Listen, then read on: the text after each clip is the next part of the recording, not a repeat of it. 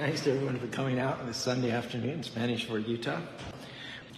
Everything is based on the teachings of the founder and charter of the International Society for Krishna Consciousness, the Divine Grace, A.C. Bhaktivedanta Swami Prabhupāda.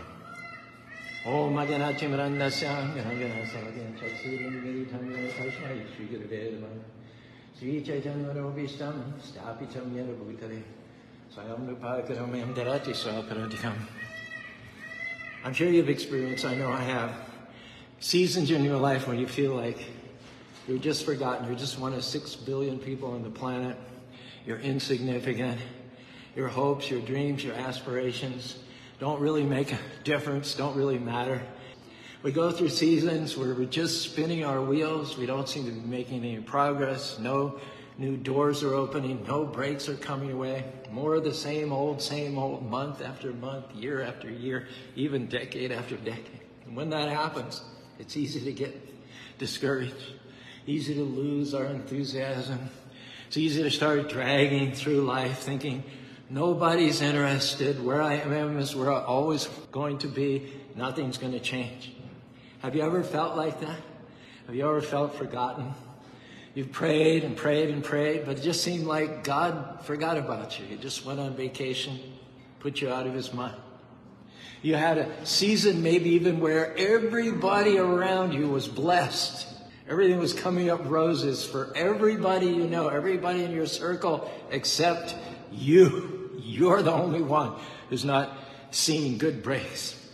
When that happens, it's easy to feel left out. Maybe you're married, but your relationship isn't as intimate as it once was.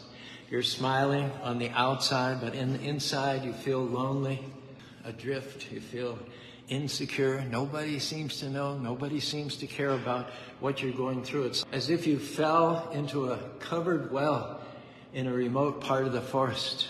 You're down there in the dark, you're calling, help, help, help, somebody come to save me. But there isn't anybody around to even hear you. Nobody around to care what you're going through, and nobody's going to save you.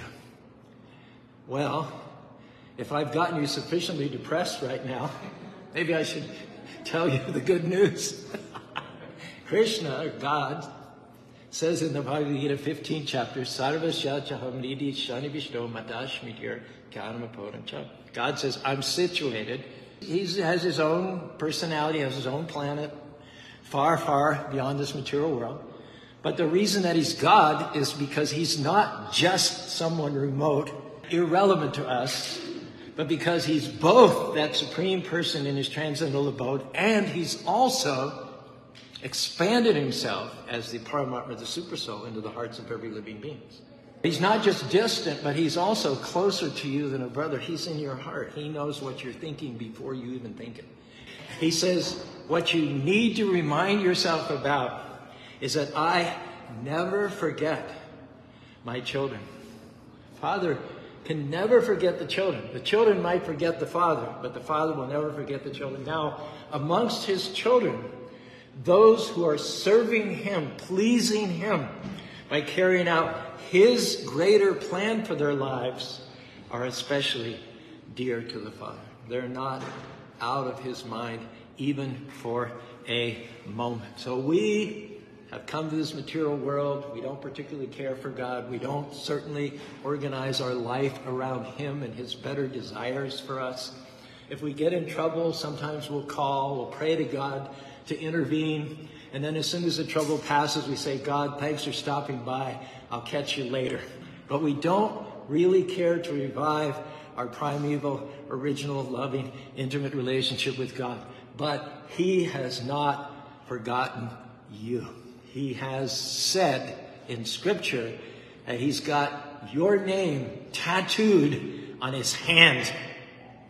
Yes, you might be suffering from a long-term chronic illness. Your dreams have been put on hold. You could be stuck where you are, where you've been for years and years. A parent, for instance, raising a special needs child. And in that sense, every child is a special needs child, aren't they, really? It's been such a long time since you've done anything for yourself, you can't even remember when that was. If any of this resonates, our message today is that Krishna, or God, has not forgotten your dreams. He's the one that put them in your heart in the first place. He has not forgotten the goals that you've put on hold for that child, for that marriage.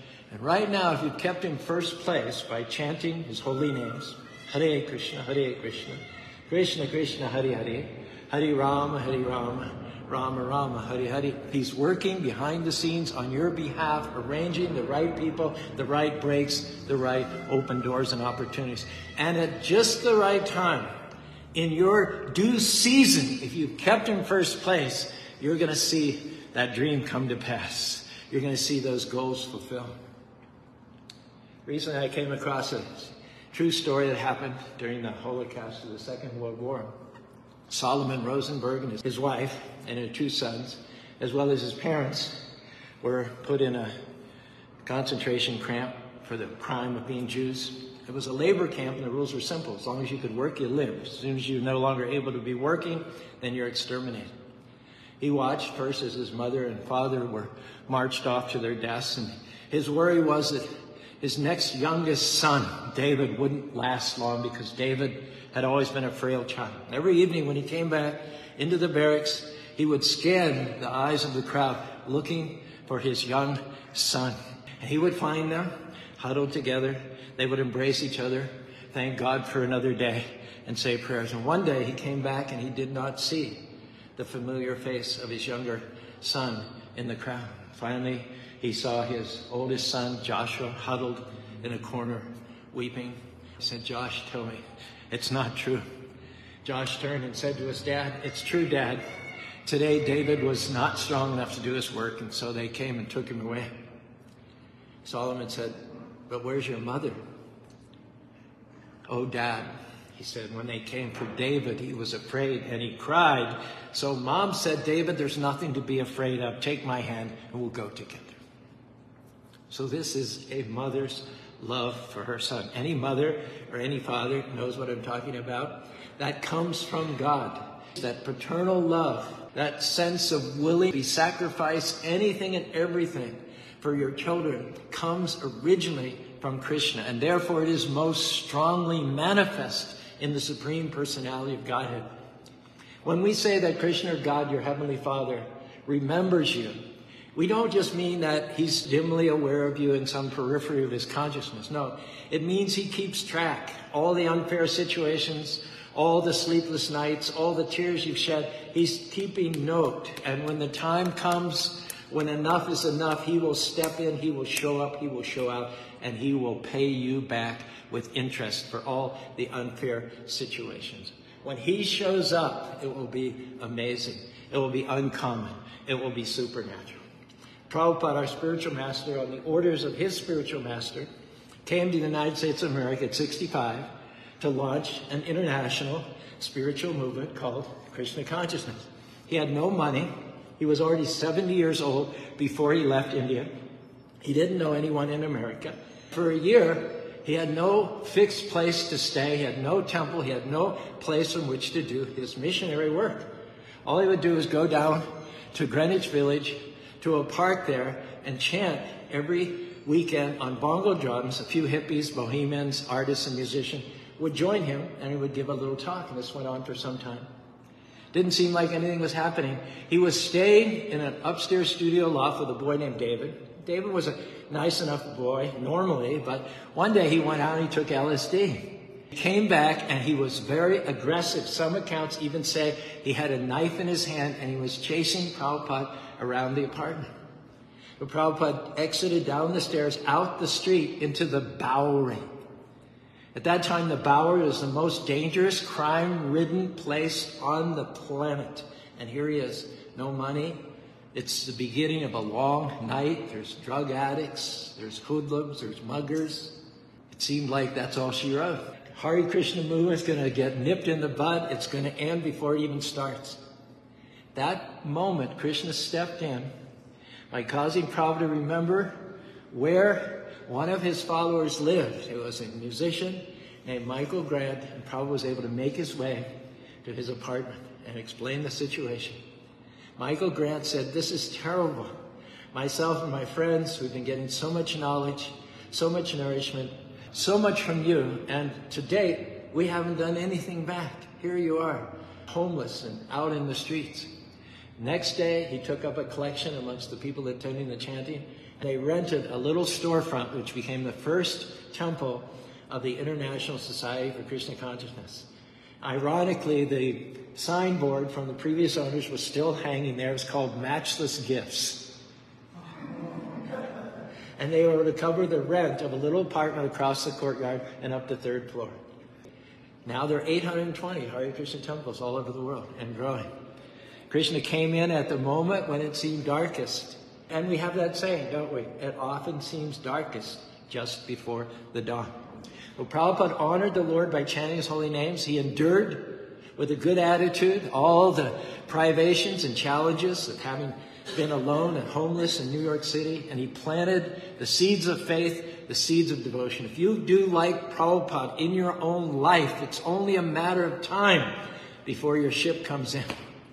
There's no need to drag it through life defeated, feeling alone, overlooked, left out, forgotten. All you have to do is remind yourself that Krishna never forgets his devotee, not even for a moment.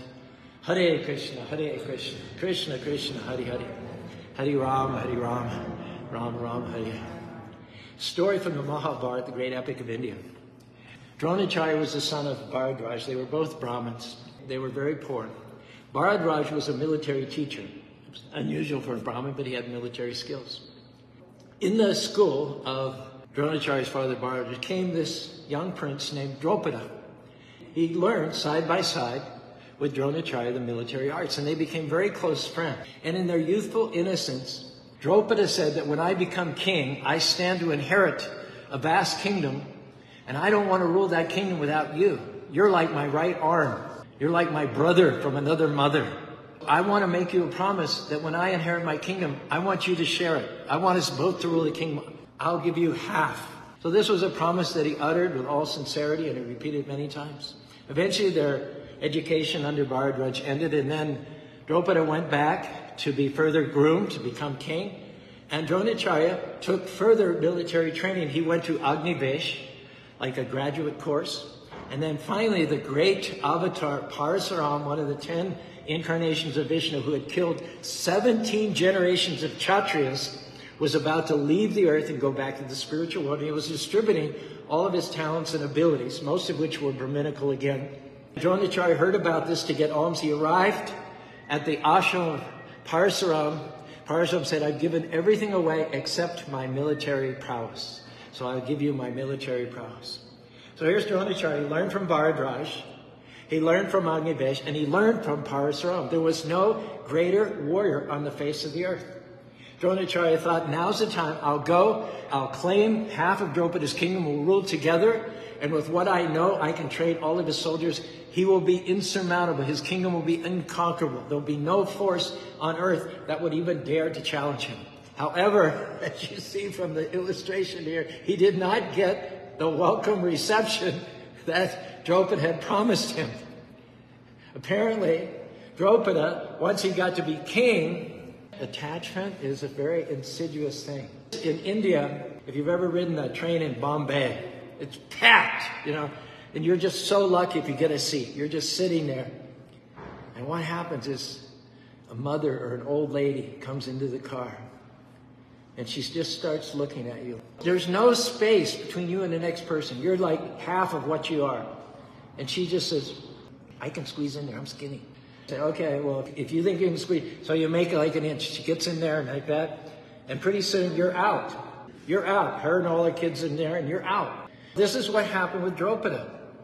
As long as he was distant from the throne, from the outside in, he thought, yeah, I would like to preserve my intimate relations, my friendships. Let's all bind together and make a really, really good ruling clique, a ruling elite. But once he got the power and people started glorifying him individually and praising him, lust, arrogance, attachment had now found its foothold. And it just grew and grew and grew. And he was not the same person he'd been as a student in the ashram. So when Dronacharya came to remind him of his promise, he said, I didn't make any promise. In fact, I don't even know who you are. You're just some beggar come in here, penniless Brahmin, and you want to deprive me of my wealth and opulence and influence? There couldn't have been a greater setback for Dronacharya. He couldn't have been pushed down more. He now had no employment. He had spent all these years training himself, nowhere to go, just like Prabhupada on the streets of New York City, just wandering the earth. But he kept a good attitude. He knew that God's test will turn into our testimony if we keep a good attitude. He didn't complain. He didn't have a pity party. And one day he was wandering in the area of the Kauravas, and the young boys, Arjuna and Ashwatthama and others, were out playing. Somebody dropped a ring down in the bottom of a well. They couldn't figure out how to get this ring out of the well. Dronacharya was walking by and he said, "Hey, sir, do you know any means by which we can get this? If we don't come back home with this ring, we're going to get a wailing." Dronacharya said, "Let me borrow an arrow. Let me borrow a bow." And he shot down. He captured that ring with an arrow. The boy said, "Wow." They went back and they told their superiors about this. And then that man, he was hired to train all of the youth of the Kaurava dynasty. He did it very humbly and very submissively. He didn't complain to them. He didn't tell them about his story. They had no idea what his backstory was. He kept it to himself. But when they were all trained up and they were the premier warriors on the face of the earth, that opportunity had been Dropada's, but he missed it. Now he was the guru. He was the teacher of the most effective fighting force on the planet. And they came to him and they said, "What can we give you?" Teachers weren't salaried in those days, but at the end of the education, you asked Dakshin, "What gift can we give you?" And he said, "I want you to conquer the kingdom of Drupada. I want you to tie him up and bring him tied up and lay him at my feet." Sweet, huh? Sweet. They defeated Draupada's soldiers. They tied up Drupada. Now, Drupada had forgotten about his childhood friend. Drupada had forgotten about the promises made, but Krishna didn't. Krishna didn't forget. Now, Dronacharya is getting not just half of the kingdom, but he's getting the whole kingdom because he kept a good attitude.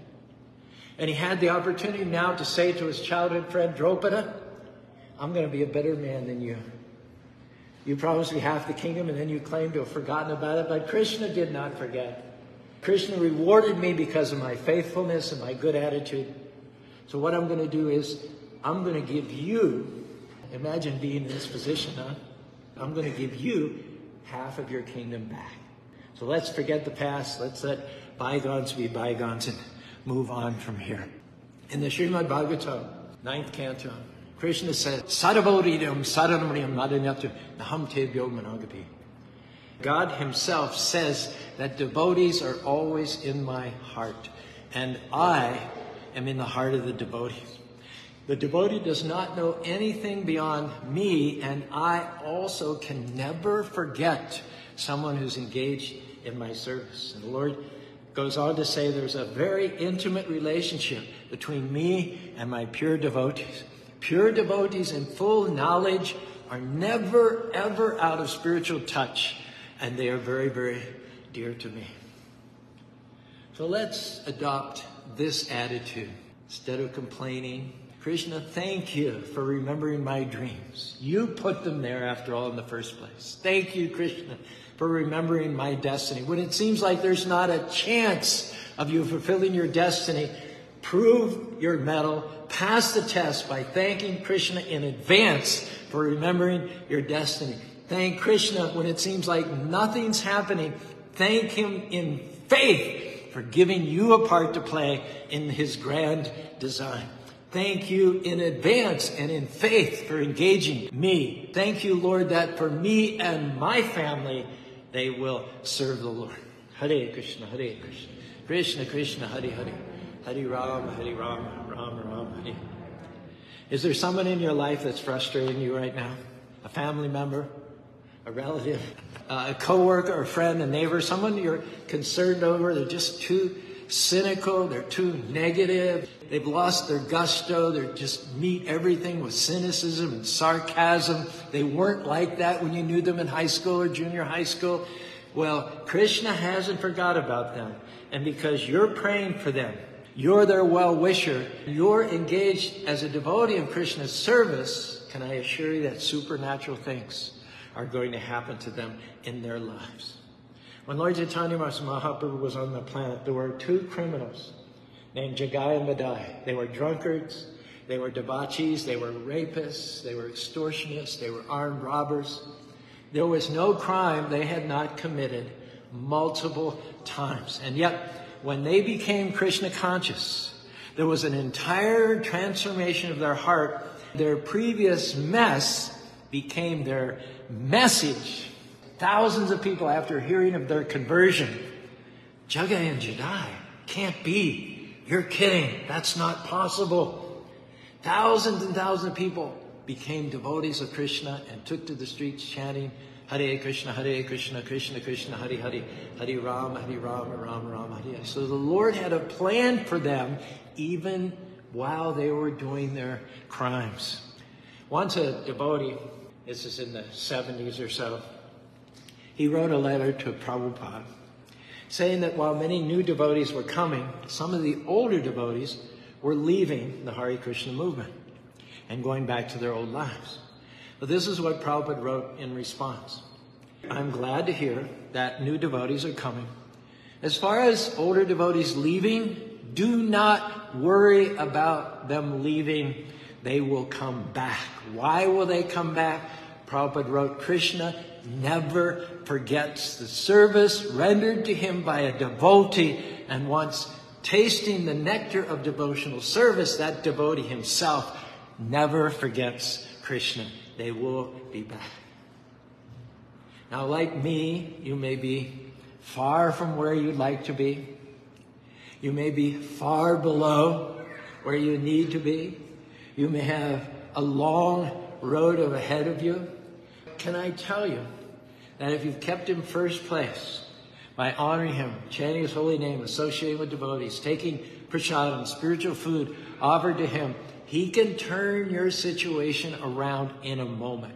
He can thrust you forward explosively, suddenly. When Krishna has decided enough is enough, when Krishna remembers you and steps in, all the forces of darkness cannot keep you from your purpose. Sickness cannot keep you from your purpose. Disappointment cannot keep you from your purpose. Betrayal cannot keep you from your purpose, because Krishna, supernatural supreme personality of God, with his own transcendental hand, is going to lift you out of the pit, set you on a rock, and put a new song in your heart. Hare Krishna, Hare Krishna, Krishna Krishna, Hare Hare, Hare Rama, Rama Rama, Hare Hare. One last story here. This comes to us from Fred Craddock, a famous preacher. He was vacationing with his wife one summer in Tennessee. One night they went to a quiet little restaurant wanting some privacy, and they were waiting for their food. They noticed this distinguished looking man kind of making the rounds, going from table to table and chatting with all the guests. Craddock leaned over and whispered to his wife, I hope he doesn't come here. We're from out of town after all. He didn't want anyone intruding on their privacy. But sure enough, the man came bouncing over their table. Where are you folks from? He says in a friendly drawl. Oklahoma, Craddock answered. Splendid state, I hear, although I've never been there. The stranger said, what do you do for a living? I teach homiletics, a graduate seminary at Phillips University, Craddock replied. Oh, so you teach preachers to preach, do you, son? Well, I got a story to tell you. And then he pulled out a chair and he sat down at the table with them. Craddock's like, oh my gosh, you know.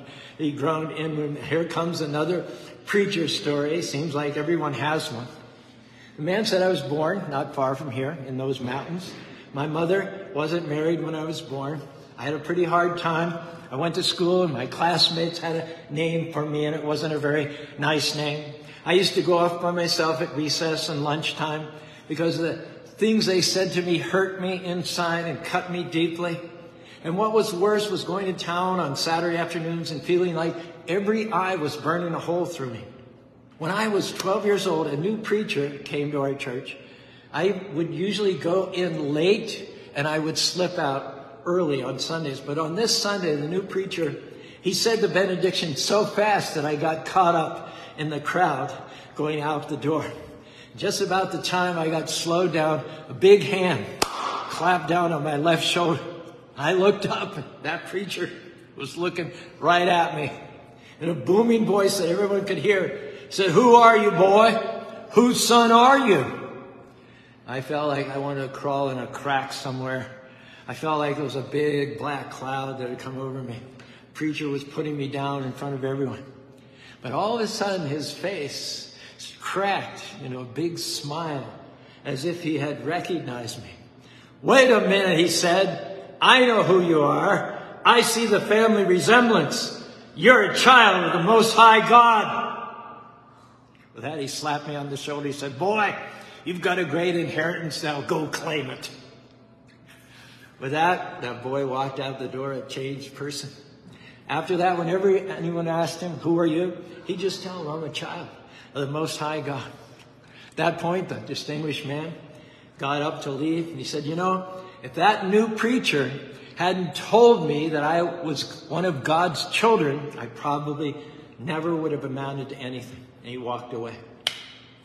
Craddock and his wife sat there stunned. He called the waitress over and asked her, "Do you know who that man was that was sitting at our table?" The waitress grinned and said, "Of course, everybody knows him. That's Ben Hooper. He's a two-time former governor of the state of Tennessee." We're all going to reach points in our life when we feel like we've been knocked down, we've been forgotten, we've been passed over, we've been overlooked. But if you can remember this one thing, don't look down at your problems. Look up at your God. If you look up when things challenge you, you will see those big, heavenly, saucer-like eyes of Lord Jagannath looking down on you. Eyes of love, eyes of compassion, waiting to rescue you, to defend you, to protect you, to fight your battles. Our hope is that you'll have this confidence today that no matter where you are in life, no matter what or who comes against you, you never feel alone. You never feel overlooked. You never feel forgotten, because Krishna or God remembers you. He remembers the dreams that He Himself put in your heart. He remembers the promises that you're holding on to. He remembers the sacrifices that you've made. He's keeping good records. You are unforgettable to Krishna. And when He remembers you, when He decides that your time has come, get ready. Supernatural things are going to happen. You're going to go to where you could not go on your own. Doors are open that you could not open. Dark clouds are going to give way. Barren wombs are going to conceive. If you'll stir up your faith and believe that Krishna is watching over you, if you'll rise up and believe that nothing can keep you from your destiny if you keep Him first place, then your time will come. Krishna is going to show up and show out in amazing ways in this life and next life. He's going to take you back to home, back to Godhead. If any of that sounds good to you, raise your arms along with me. And can we say together, Hare Krishna, Hare Krishna, Krishna Krishna, Hare Hare, Hare Rama, Hare Rama, Rama Rama, Hare Hare.